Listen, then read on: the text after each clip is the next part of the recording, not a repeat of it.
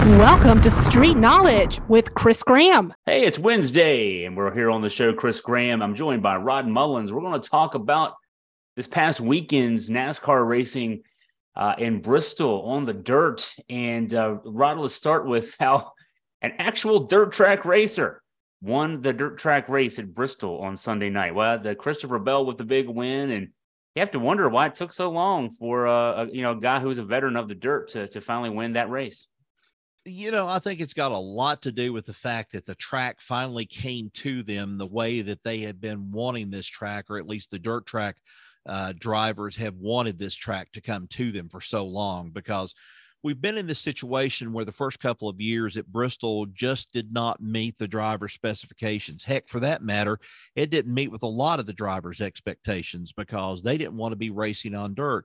And Kyle Larson once again said, you know, we shouldn't be driving on dirt, not at Bristol and stuff. Bristol's a great short track, but we shouldn't be doing that. Kyle Busch said in an interview on Saturday, uh, you know, these cars aren't meant for this kind of track. Well, if the cars aren't meant for that track, we need to do something about it. But you know, it it took that long, and I think uh, you know, especially with Christopher Bell um, doing such a fine job on uh, on Sunday evening in that race. Um, you know, he let the track come to him more than anything else. And I know that there would be people that were watching it. You know, the second highest uh, rated sports event that was on uh, Sunday afternoon, Sunday evening, and everything. It was the second ranked. Um, you know, some people might look and say, well, the ratings weren't that good and so forth. People still like it, but you couldn't tell that by the stands. I don't know if you were watching the race or if you had a chance to watch any of the race. The stands were just I'm just going to be honest about it. It was pitiful. I don't know what in the world was going on, uh, why this didn't, uh, you know, go off the way that I think that they were hoping it would do so at Bristol Motor Speedway. But getting back to the whole thing about the driving and so forth, uh, you know, Bell just did a fantastic job when he was out there on the track. Um, you know, I thought Kyle Larson uh, there at first, he dominated the first, you know, the first stage of the race, thought he was going to really run away with it. And then he had trouble, ended up having trouble with Ryan Preece. And, you know, those two uh, exchanged pleasantries a while out on the track, especially Preece uh, telling him he was number one in his book when he was talking to, uh, you know, him going around the track to Kyle Larson. You know, the old bird was flying as it came out. And Ryan Preece said afterwards, he said, you know, I'm not ashamed of anything. I'm, I'm going to hold my ground and stuff. And I'm, you know, I'm not going to be swayed by something like this. But, uh, you know, in the end, it was, you know, Christopher Bell just came away, I think, with a, a great win, mainly because he was patient. Patient. He he dialed into the groove. Except he admitted though after the race, he said, you know, I was running out of real estate. Uh, I was up on the high side of the of the uh, the banking and so forth. He was getting up there to where the the clay had kind of turned into you know like little pebbles, you know, with the rubber and stuff coming off the tires you don't have that much wear on them, so to speak, when you're on dirt. But that dirt, that clay starts kind of balling up and it gets a little bit unsteady. And that's what ended up, uh, he was afraid that was going to happen if the race had went any longer. He'd ran out of real estate on a good part of the track to be able to stay in there. But still, yeah, it took a while to get somebody to, uh, especially a dirt racer, to get there and and to win a race on dirt. And then you had a couple of ringers that uh, were thrown into there. Jonathan Davenport, who's great uh, dirt track driver. Uh, had bad luck all night with it. Uh, they threw some others in there. Matt Crafton, he was another one that had been out there on the on dirt tracks before.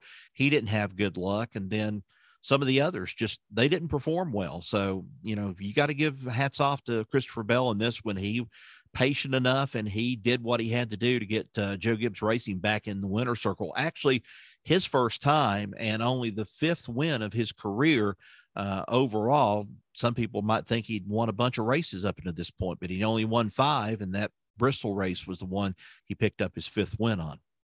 You know, it wasn't just um, it wasn't just Bell. Of as you noted in your story uh, about the race on Augusta Free Press, top six guys, uh, top six finishers were were all guys with dirt track experience, and you know, I loved in the story how you wrote about how.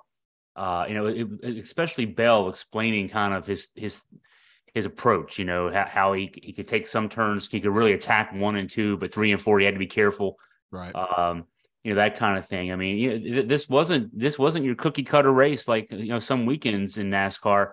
Um, I imagine. I mean, when we were watching, my wife and I were watching, and we talked about how I mean, in addition to you know the the challenges of driving on the dirt, then you had the dirt on the windshields. Mm-hmm. Um, you, ha- you you're you're having to wrestle this car. It felt like to me. I mean, just just when you, when they had those in car cameras, it looked like those guys were just having to like like basically wrestle the steering wheel around to right. to, to get through that. That had to be uh, just a physically demanding race to to run. Yeah, I think it was, and you know, it was cool. It ended up being cool that night, so heat wasn't a factor out of it but you know, still temperatures get up in the car and stuff. They can get up well over 100 degrees sometimes, and they can really do a number on you. But these guys were were doing really great in considering, like what you said, they were fighting with the car, they were having to fight with it. And I guess that's what I've alluded to before when uh, we've talked about the dirt race and so forth, about so many drivers complaining about the dirt race. You know, Austin Dillon uh, was one of those drivers that came out, and Austin absolutely loved what they did at at Bristol. He just loved the track. He said they finally have got it into shape. Uh, it was great. It was a great experience. But you know, like I said, on the other hand, Kyle Larson not too favorable about it. Kyle Busch had said so on Saturday night, but you know, he said so in a I would say a non sarcastical way. He just kind of said, I think it's, you know, we've kind of done our duty here and stuff. It's kind of maybe time to move on. Maybe have a dirt track race, but have it somewhere else you know, I don't know. And then, you know, in the past couple of years, they've announced immediately after or toward the end of the race, hey, we're coming back with dirt. It went silent this year. So we don't know if they're coming mm. back with dirt again for the spring race or not. But um, yeah, they were fighting. They were fighting with these cars. And uh, you saw a good example, I think, uh, especially with Fox a couple of times when I was in the media center uh, Fox was zooming in on one particular part of the track that looked like there was a hole there in that track.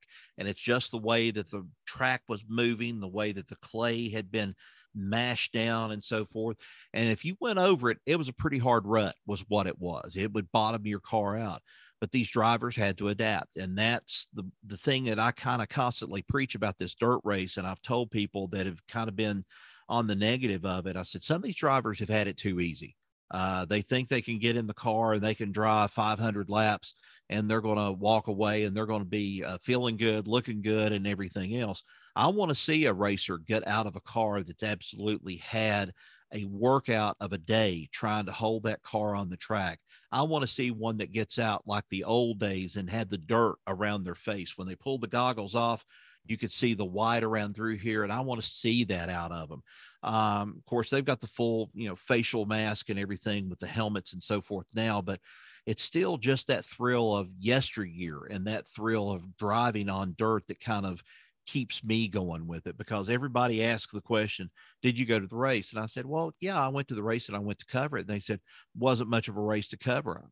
Yeah, I thought it was. I thought it was a great race to cover, but uh, you know, I don't know. The, the big question right now goes back to the same thing we started with here a little bit earlier, and I kind of touched on what in the world is Bristol going to have to do to get the fans in there? Is yeah. it going to have to be later? Uh, are they going to have to push this thing later on into April? You know, one time they had got this race out of the first part of, or I should say, the last part or middle part of March, and they had uh, kind of steered it away from that. And then they pushed back again and it went into March. And I'll remember, you know, distinctly, I think it was 06. I went to a race with a friend of mine from, uh, he was teaching in Wise County at the time. And we went to the race and it was snowing. And I mean, it was one of those experiences like I have never been so cold at a race in all my life like I was. And I was a spectator that time. And I'm like, what are they going to have to do? They're going to have to move this thing to a later time. Yeah. And so I don't I know. think uh, I think that's it because you know I, I, was thinking about I mean the weather today in in Virginia uh, mid Atlantic is is pretty nice. I mean up my way it's in the 80s. It's probably in the 70s. You know throughout the at least throughout the area. Maybe even warmer down down your way since you're south of us. Mm-hmm. Um, Sunday night it was not. it was not nice. It was it was terrible no. weather. I mean cold weather. You kept seeing pictures. You know during um you know when when the cameras would cut away from the action. Uh, maybe during you know uh, you know, breaks in, in the action, whatever else. And it, people just look the people who were there, and there weren't many of them, as you said, they, but they didn't look like they were, you know, they they looked like they were gold. Uh, Bundled blankets up is that's yeah. the best way to say it. Bundled yeah. up. So yeah, and th- weather weather in this part of the country is so unpredictable from one day to the next. Mm-hmm. Uh, that uh, yeah, I mean, because I think I mean the TV ratings, like you like you mentioned, were were strong uh, for Sunday night, and it, it, it so people want to see this race. I I tuned in. I watched more of this race than I've watched of any other race except for Daytona, the start the uh, uh, opening race of the year. Um, but um, you know, it's it's one thing to sit sit at home on TV and sit in your warm living room and watch it. It's another thing to be out there, and I, I imagine that's that could have kept a lot of folks away. Yeah, I think so too. And I have to also go back and I have to look at another situation too the economy's got something to do with it. And I don't know how the gas prices are up your way right now. I know that where I'm at in Clintwood, I know we're staring at about three dollars and forty five cents a gallon. Is what we're looking at. Uh, Bristol, when I went this past weekend, we were anywhere between, oh, I guess if you used your gas points at a particular grocery store that sponsored this race, uh, you probably look at about three dollars and fifteen cents. Uh, but the regular price on some uh, Monday, I even went to, uh, I had to go to Kingsport, uh, Tri Cities for a uh, little, for a doctor's visit and just regular gas, not the ethanol or anything else, $3.80. And so I think in some ways this may have some people kind of, you know, turned off. They're kind of thinking, hey, we need to cut back on some things.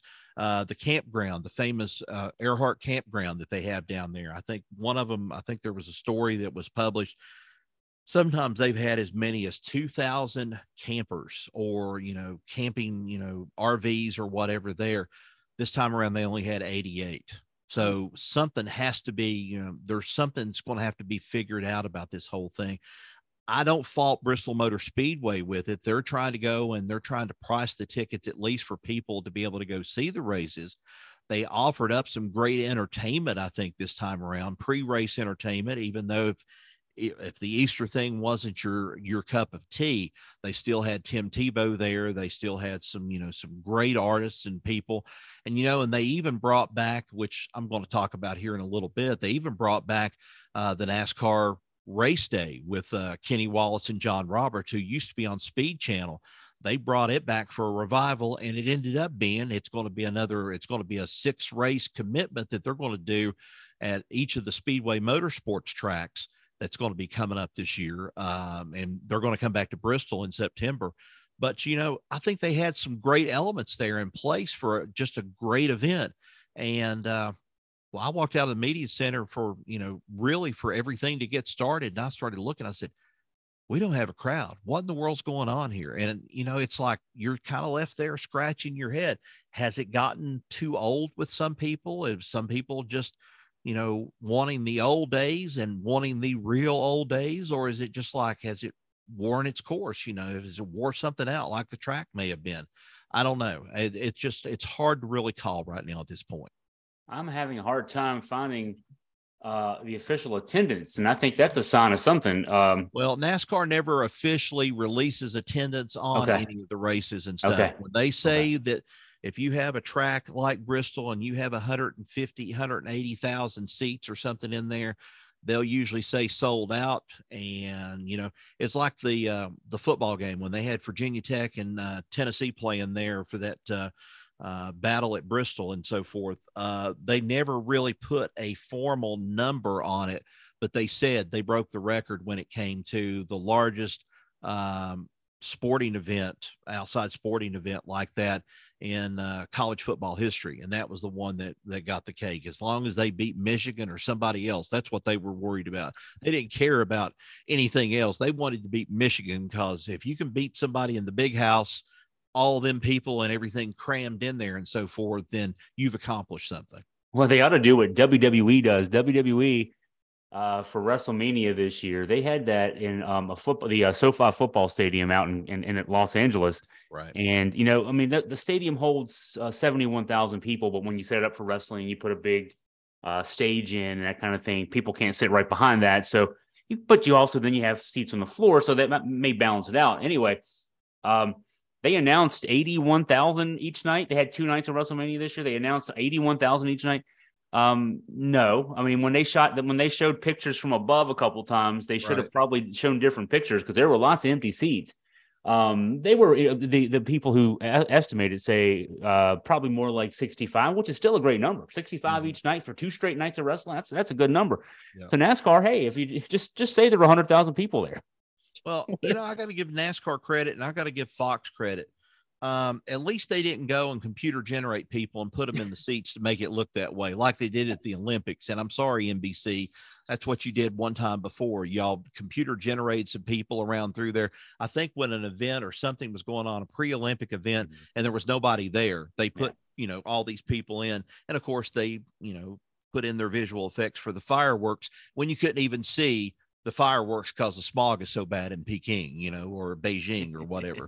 so, I mean, you know, that's kind of like NASCAR has not gone to that degree yet. The only far thing that they've really far reaching thing that they've done is some of these tracks are putting in multicolored seats.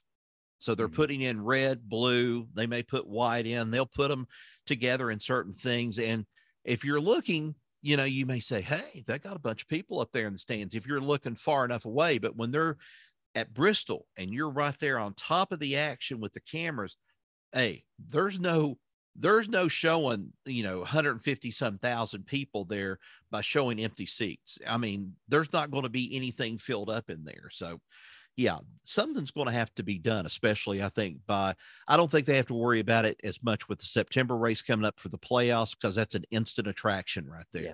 But I think they're going to have to come up with something that makes it worthwhile going going to Bristol in that spring race though again. Yeah.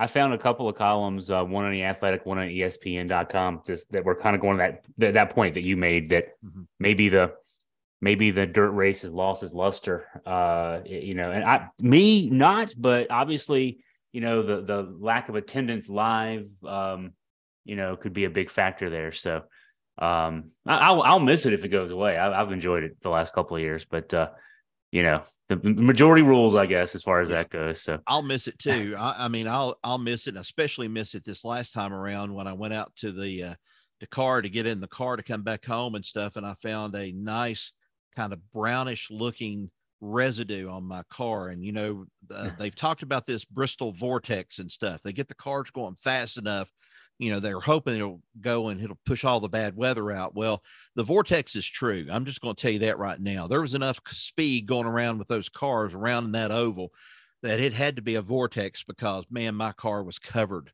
with all that clay dust after the race and everything. I said huh this may be another reason why people didn't come to the race. They didn't want to smother to death up there in the stands.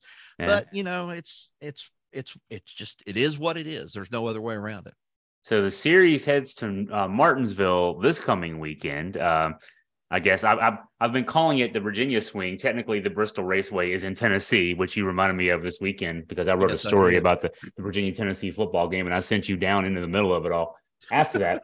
um, but um, so we're actually back in Virginia, the Virginia part of the Virginia Swing uh, in Martinsville this weekend. What what can fans expect? There won't be any dirt. We we know that much uh, fortunately nobody nobody paid any attention to know that it was me and i was down in tennessee to bring that up so at least good. we dodged a bullet there and i, I didn't i didn't get you i didn't get you attacked or anything that's no, pretty you didn't good. get me attacked or you didn't get me thrown out or anything but yeah, uh, yeah. you know still going to martinsville this weekend uh you know the big paper clip the giant paper clip as it's regarded this is getting back to even more roots of nascar than you know even what bristol is bristol's got the high banks uh, Martinsville has only got a certain pitch, you know, to the way that their uh, their banking is. It's not much, but most of the time it's flat, is what it is. And we're going back to the track this year that Ross Chastain made the move of a lifetime, and he can't do it again because they banned him from doing it. Uh, how does that stand going into this race uh, this weekend? Uh, it's hard to tell because just as we're recording this afternoon, the big news I just got a release here coming in from Hendrick Motorsports just a few uh, few minutes ago before we went on. Chase Elliott's going to be back in the car this weekend. That's a big jump, and so Chase Elliott, you know, he's he's done well at Martinsville before. Hendrick does well at Martinsville. You've got to give some credit right there to those guys. Um, you know, they managed to fight off that uh, that one fine and stuff, and the the points and everything else. But William Byron uh, still got hit with a fine. And so he's still going to be kind of paying the punishment for it, so to speak, as they go to Martinsville. But, you know, I have to give the edge. I have to give a little bit of an edge to uh, to Elliott and also to maybe uh, Kyle Larson in this because they like those flat uh, flat tracks and they like those little small tracks and that's kind of what they grew up on racing um, I've got to give some edge there too. Uh, we may be seeing a resurgence of Joe Gibbs Racing after this Christopher Bell win at Bristol. Uh, you may see Martin Truex in the in the thick of things, and you know I had a chance to kind of sit in on an interview with Martin Truex, and you know he he talked a little bit about the uh, the big brouhaha that happened at Richmond with his crew and getting mad on the radio and stuff, and he said, you know, hey, we'd forgot about it by the time we were walking out of the race on Sunday uh, he said his crew chief and and he had talked about it, and they kind of forgot about it. Um, it wasn't as bad. I know Adam Stevens, who was uh, Christopher Bell's crew chief, uh, he made a good slap at one particular driver. I think we know who it is too, because he was the former crew chief for this driver. Somebody asked him something about tension on the radio and so forth, and he said, "Nah," he said, uh, now with Christopher Bell and stuff, he said, I don't have that. He said, but I'm used to abuse. And that's all he would say about it. And I kind of knew who he was talking about it when he was in the media center. Yeah. Uh, and but you know we'll we'll have to wait and see about this uh, short track uh, short track programs. It's going to be good. Um, yeah, I wouldn't be even surprised too that maybe a driver, an AJ Allmendinger, may come up and surprise some people out of this. Uh, he didn't have a good race this this last time at Bristol, but you know he seems to love close corners and close quarters racing is what he likes. And so we may see him bumping and rubbing against somebody trying to get to the front and everything if everything goes according to plan. Joey logano's good on those short tracks as well. So I kind of look for a resurgence, uh, sort of more than anything else in the uh, the Hendrick programs this weekend with Chase Elliott coming back. Uh, we might see a, a, Bowman, we might see a Byron in there as well. We might see Elliott near the top 10. And boy, that'd be a rebound for him coming back and stepping into a car and getting into Martinsville and either winning or leading the race. He'll he'll get a big round of applause out of it. Well, that's uh, something to look forward to this weekend. Hey, as we're wrapping up the show, um, I'll, I'll, tell you, uh, uh, Rod, we're having a better day than our colleague Jerry Ratcliffe uh, Jerry emailed me during the show to say, "Hey, man, I'm waiting. Uh, if you know if you want to still do a podcast today." Jerry and I do podcasts at five o'clock on Thursdays each week, and I wrote, I, I quickly typed a message to Jerry saying, "Hey, it's it's actually Wednesday," and he said, "I've been thinking it's Thursday all day long." Oh my gosh. and so I wrote him back real quick to say, well, good news is, you know, you get another Thursday tomorrow. He said, I hope it's better than this one. so yeah, Have you ever done that? You ever gone a whole day thinking it's a certain day, and then you at some point realize, man, I was off by a whole day. Yeah, I, I have thought that, you know, and, it, and when you're teaching, it does that to you. I mean, that's the sort of thing it does to you. And then you've got those days too, like, uh, and I'm sure Jerry's had them too. The days it's uh, um, exactly like out of the Bill Murray movie, uh, Groundhog know, Day. Groundhog yeah. Day. I mean, yeah. you can have those days too, and it's like, God, will this day ever end? Will this day ever end? And it seems like for the last couple of weeks, Jerry's been reporting about stuff that just seems like it's never going to end for Virginia basketball and the mm-hmm. transfer portal and everything else and stuff. And then I hear, uh, especially after the, uh, well, the final eight, I guess is what it was, uh, Creighton. Here yeah. they've gone and they've lost a majority of their basketball team that got them to the uh, got them to the elite eight down to the down to the wire and, and everything. It's like it's not just saved for Virginia basketball. This is for everybody before it's over with. And I, I don't see how Jerry's keeping up with it, to be honest with you. Um, it's, it's it, tough. Yeah, it's it is tough. I'm I'm checking the transfer portal every, I mean, several times an hour during the workday, and I have to look at it at night too because there was news late one. Let's see, this is Wednesday. Yeah, this is Wednesday. I have to remind myself of that.